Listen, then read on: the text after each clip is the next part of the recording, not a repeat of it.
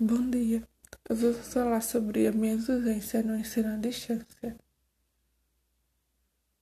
Bom, eu tô gostando de estudar online. Eu nunca estudei ensino à distância. Fazendo meus trabalhos tudo certinho. Tô gostando. E tô. E tô fazendo meus trabalhos assim. Eu preferia presencial do que ensino à distância. Porque presencial, a pessoa dá para colocar as dúvidas da pessoa, do seu professor. E é isso.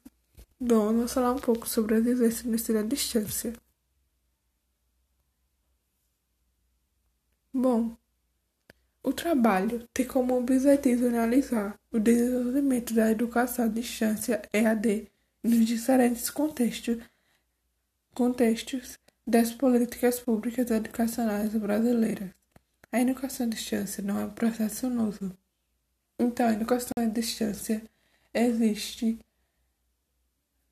no, existe, existe no século XIX, existiu o grande desenvolvimento das tecnologias de informática e comunicação, no entanto, alavancou novas ações e discussões nesse campo.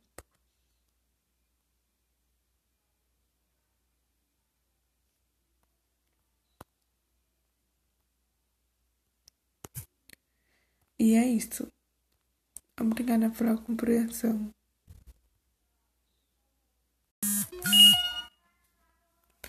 Bom dia. Vou contar um pouco sobre a minha experiência do ensino à distância. Bom, eu tô gostando de estudar ensino à distância. Mas tem um porém, eu gostava mais do ensino, eu gosto mais do ensino presencial, porque dá para tirar dúvidas. Dá para conversar com o professor, tirar, tirar dúvidas. Bom, eu vou contar meus pontos positivos e negativos. O ponto positivo é que na pessoa que tem problemas para se deslocar, para se deslocar para o ensino presencial, no ensino à distância não precisa. E o outro ponto positivo é que dá para estudar em casa. E isso é muito bom. E os pontos negativos é que não é um o curso não é que nem presencial. Presencial dá pra pessoa tirar dúvidas. Dá pra pessoa tirar dúvidas.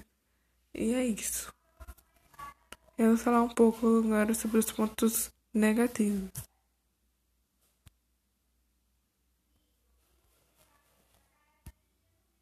Bom, os pontos negativos é que a dependência da tecnologia, a dispersão física dos participantes, a necessidade de maior comprometimento do aluno. A pessoa tem que se comprometer a estudar, porque senão não aprende no ensino à distância. E a limitação nas discussões, o custo financeiro,